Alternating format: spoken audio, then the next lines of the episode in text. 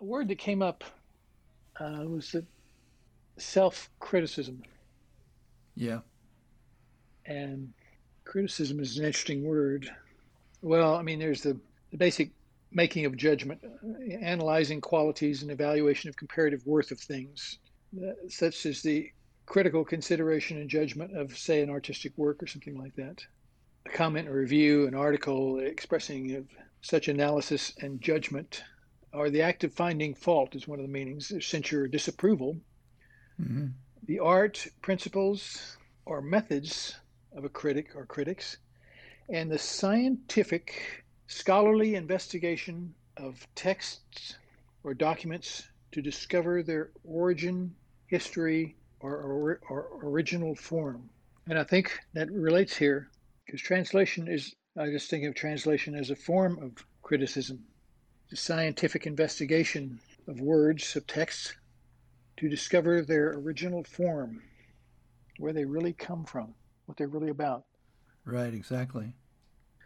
And uh, as you mentioned earlier about, you know, we, we're a little bit in the bubble because when something comes up, we immediately see it as something to be looked into rather than something to be stopped by or frustrated by or scared by, rather something that, that invites criticism, scientifically looking into it, see what see what it's made of, see what its origin is, to make a proper evaluation, to make a proper judgment, to make a proper criticism, which implies, of course, a standard, a bar from which to judge by.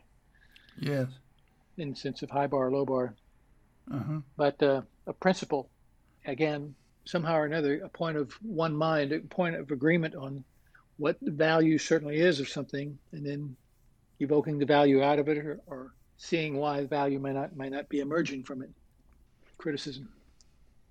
So here, we, I think we have a word. It's a little bit like uh, the one we just did, exploitation. Yeah, yeah, a little bit like that. Where you've got the uh, what you've just talked about, which is like the right use of uh, applying your consciousness to something so that you discern what's true and what's not true about it. Yeah.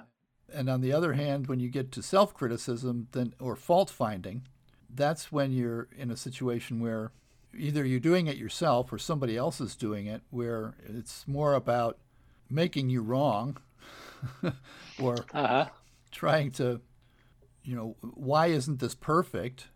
There's a great story that Rachel Naomi Remen talks about in one of her books where she was a young girl and she brought her report card home from school or a test or something that she had. And the grade on her test was 98 out of 100. And the response from her father was, What happened to those other two points? Mm. So, in a, in a sense, it's like, well, you know, you, high, you hold yourself to the highest bar possible, but then it's like, it gets a little bit too much when you can't accept that uh, 98 out of 100 is a damn good test score. Yeah, it, at that point, it becomes something emotional. It becomes disapproval. You're not good enough. You're not perfect. You're not good enough. And that gets that part of criticism. Then is uh, well, it's certainly no longer helpful because 98 out of 100 is a damn good test score. Yeah. Especially if you don't know the teaching methods of the teacher, whether the teacher a good teacher, is the teacher a lousy teacher, was the teacher wrong for in two percent of the situation? Who knows? but absent extensive knowledge to make a statement like that is uh, it, it's an emotional statement. It's made for an emotional reason. It's received in an emotional way, and at that point, it's not really the accurate analysis of criticism, but it's rather just an emotional clash. Yeah, and there is that sense of a judgment on you personally that your value is somehow in question now.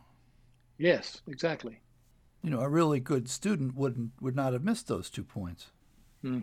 I mean, it's the judgment is implied. Yes, and so we're in a kind of a slippery situation here when we when we say the word criticism because I think a whole bunch of people, as soon as you say the word criticism, the first thing they think about is people telling me that I'm wrong.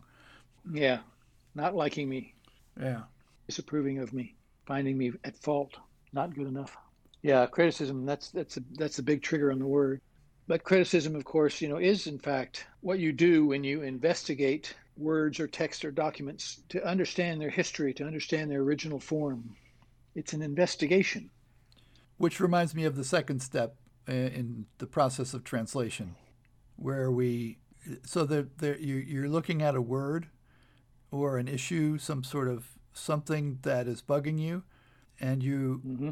This is where I think having a critical attitude is really helpful because you start taking it apart and saying, "Oh, wait a minute, this word uh, comes from another word that means X, and mm-hmm. wow, I never knew that connection was there. Holy cow!"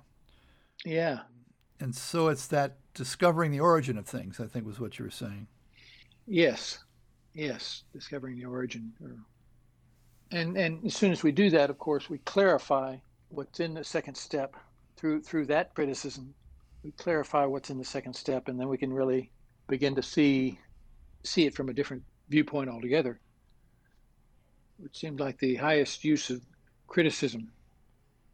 But I think if I were translating the word criticism, I'd have to really lean on clarifying the emotional traps that exist in, in just the history of my, my history with the word. Yeah.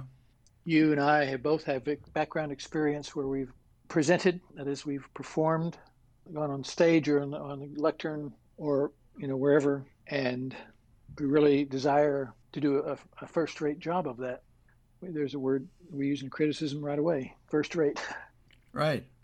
But you know we have we know that there's a there's a long memory-filled background around the word criticism and being criticized as opposed to being critiqued, which we aren't always able to keep straight. And of course, we, we did study several years with one of the biggest critics we'll ever meet. yeah. But he did good critiques. He did good critiques. Well, as a performer, what you want is somebody with a very good eye to give you a critique and to yeah. because that's how you can take something that's pretty good and then you know move it into to a place where it's absolutely top flight because there is a difference. I, I had a friend back in hawaii who was an elementary school teacher and part of her teaching was you know she did art stuff for the students. And in her opinion everything that the students did was great hmm. because that's when you're trying to teach students to learn about art the last thing you want to do is say, well, you know, you could have drawn that better. it's not going to work. For sure. Yeah. And I'm sure Heather would take the same attitude, you know. But in oh, fact, yeah. pieces of art and art in terms of like a play or a, a, movie or something, they're not all equal. Some are bad. Some, and then and then you have to say, well, by what standards are they bad? This is where criticism gets into what it's really supposed to be about, which is well, it's bad because the lighting design didn't work. It's bad yeah. because because the sound design kept getting in the way. It's bad because this actor should have been under better control by the director, and you know you can go on and on. Right. All right, so I've gone on a long way here about this, and I think I'm going the long way around. But it's the application of consciousness to something. Criticism is the application of consciousness to some creative product, if, even if it's the creative product of your own mind, you know, showing up as the sense testimony on the sheet of paper in front of you. Uh-huh. And um, that's everything we're about. It's the, the application of consciousness to things to get to understand some principle that's way beyond criticism in itself that can be seen once you once you have eliminated all of the imposters. Yes. So the the critique, the criticism, begins with a standard. Now, that standard, for it to work, for it to really arrive at clarity, really arrive at an answer that we can all agree on, the standard which we're starting with can't be emotional, can't be a father's hair trigger over a test score of 98, which comes from who knows where's, who knows where. But uh, the standard by which a judgment is made, because a, a critique like a translation when you're in the third step, it, it does involve a judgment, but it's a judgment that rests on that principle that is beyond emotion, that is not emotional, but is absolute in the scientific sense, or axiomatic in the scientific sense. So that standard is the all important starting place of, of any critique. And certainly when you're judging yourself, when you're when you're judging yourself, what you're after in your self critique is really finding out the truth of yourself, finding out what it is in your awareness that is an example of that uh, principle. What in your nature is an example of that principle which would have to be there in order for you to re- resonate with the principle at all. Yes. In a translation, the judgmental process, beginning with the principle, flows all the way through the critique so that uh, the presence of the principle is really understood as the guiding force of this thing, the guiding force of the critique, the guiding force of your self analysis. It's the underlying reality that makes the whole situation coherent and brings a certainty to it. Whereas, you know, most criticism doesn't. It comes this way one day, with this way another way, another day. But the importance is the principle that we, on which all minds must agree that we start with. And if in a stage play it's the idea of, of the lighting and why is such a big issue? Well, illumination is what the play is after. Clarity mm-hmm. is what the play is after. So there's principle even in the in the weeds, so to speak, of critique of a, a work. But a proper critique always starts with the principle that is not emotional. It's it's impersonal in the sense, but then it's like we use in translation, two plus two equals four. It's impersonal, but it it works anywhere, everywhere, all the time, timelessly, spacelessly, continually, at hand, certain, certain clarity. In a way, we're looking at like the title from one of Mary Renault's book, Fire from Heaven. Uh-huh. That was the book about Alexander, the first part of his life. Right. And in a way, we're talking about fire from heaven because we're, we're talking about bringing uh, an axiomatic principle to bear upon something that is aggravating you. Uh-huh. And you're calling down the fire, in a way. I mean, there, there are different ways of looking at it, but in a translation, it's not quite so flamboyant but it's still the same thing. You're reaching into heaven. You're reaching into a, the place of the axioms. That is to say, where principle is is perfect and complete, mm-hmm. and you're bringing that down to your everyday life, which is not perfect and is not complete and is full of holes. it's got all sorts of stuff to deal with, and you're matching those two things together so that you can bring forth something in your life that is heavenly, where before yes. it looked like a big mess. Yes, yeah, bring bring forth something that's divine. That's exactly what you do, and it is the calling down of a fire because translation is maybe not that flamboyant, but translation is also intense because in this process you say you're you're calling down the principle, putting it up against or next to the mess you find yourself in, and it's a it's a burning through to something different. And you call the fire down. Something is burned up, which is the form. The form passes away, and the former passes away in the sense of what you perceived as a mess before. It burns away into a different kind of vision, a different kind of outlook on it, perhaps a whole different approach to the aggravating situation, or perhaps revelation that what's really aggravating you is something else, since we haven't we seem to be very good at making our messes complicated, multi-layered.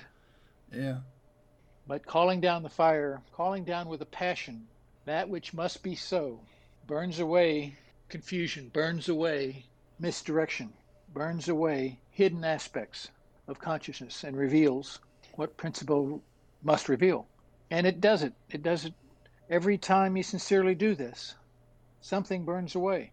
When I was at Mount Shasta, we used to pile about five people in their small bags in my 67 Volkswagen oh my God. Drive from Mount Shasta, leaving after after work on a, Friday afternoon, driving all the way to Santa Monica, or in a, in a couple of years, driving all the way to Palm Springs for Crown Mysteries.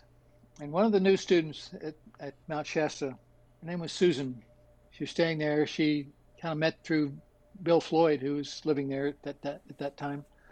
And Susan was riding, was one of the people riding down in the car to the Crown Mysteries class and she was very upset about smokers. And of course, of the five people, at least three of the people in the car were probably smokers, if not four. And she would complain about the smoking, and everybody in the car would basically cheerfully ignore her and go on with, with their their smoking or whatever they were doing. And then one night she complained and complained and complained, and then somewhere between Los Angeles and Palm Springs on the Interstate 10, after a long quiet period from the back seat, Susan said, Oh, fuck it. and she never complained, and I don't think was ever bothered by smoking again. She called down the fire, and that was that. yeah.